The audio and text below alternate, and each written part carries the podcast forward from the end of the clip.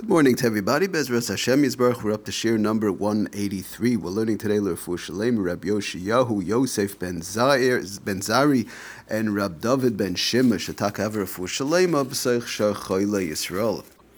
Okay, we're in the middle of talking about the utensils in Borer, and we're trying to work on the fork, the spoon, and the knife.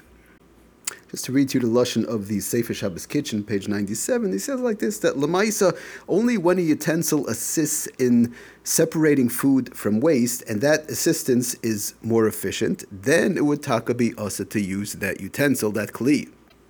However, it would taka be mutter to use a kli as a matter of convenience. In other words, where it's not meant to enhance the, the, the efficiency of the selection process, of the borer process, it's just for convenience.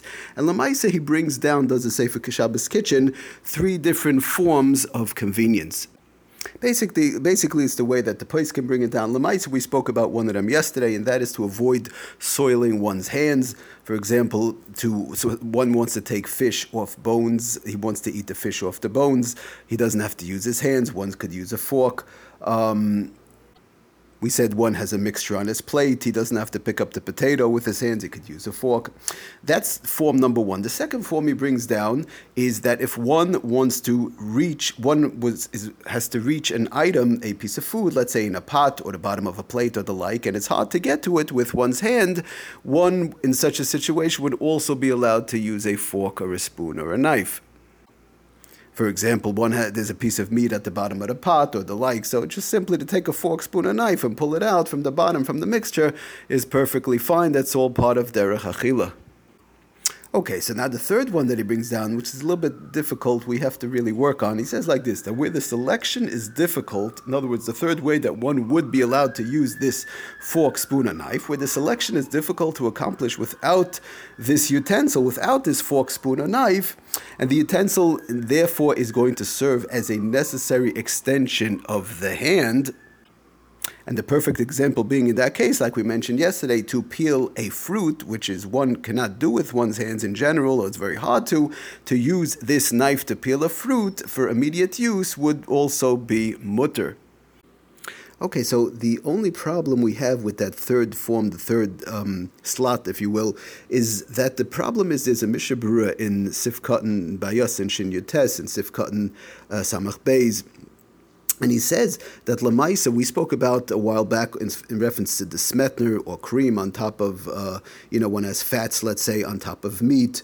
Um, in those days, again, they used to have on top of the, uh, on top of the, um, they used to have the cream, sour cream sort of on top of the milk. It was like a fatty type substance, and they call the, the Mishnah Berurah calls it the smetna. But Lamaisa says the Mishnah Berurah, if one goes and slices off, or let's say like we understand it, this um, this fatty substance from on top of the uh, meat, or we could even understand it better, the fatty substance on top of soup or the like. So lemais, when it's congealed, in other words, when it's congealed, to cut it right down the middle, right by the line where the distinction is between the, let's say, the soup and the fatty substance up on top, so that would be borer. So says the Mishnah Berurah, if one goes ahead and uses a spoon to do that, this is a problem. This is derech berira bekach because of the fact he's using, he's doing it with a spoon, and this spoon is a kli.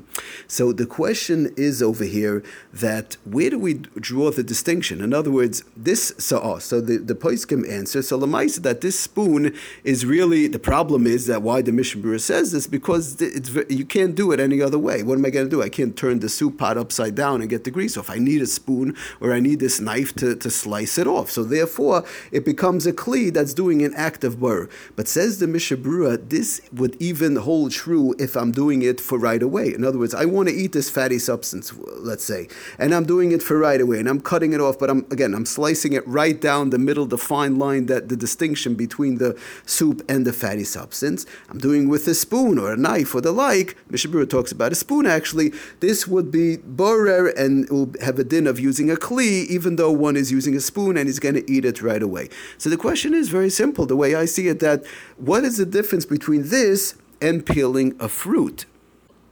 Okay, so just before we try and work on shtickle the answer, we do see one thing that this is derech berira bekach, and the problem is once we see something is derech berirahi, derech berira bekach or the like, told us the Mishnah Berurah, this would be borer, and even though we're using a fork, spoon, or knife, in general we know that these are things, these are utensils that are allowed to be used, but if it's done and it's derech berira bekach, like with the case of the smetna, the, the fats on top of the soup, it would taka be aser alts kli. In other words, as opposed to derech achila, which we said if one simply eats a soup or eats the um, potatoes or the like, that will be simply, or the fish right off the bone, that's regular derech achila using the fork. So Baruch Hashem, Aitaka found in the Igros Moshe, Rav Moshe asked this question, um, but honestly, I'll say over the answer, I really don't understand the answer. Says Ramosha, why is a knife mutter to peel the apple? Because the apple is ef sheklal likleif biyad. One cannot peel it with one's hand. So thereby, really, the, the knife peeling an apple should be also, but we know that it's mutter.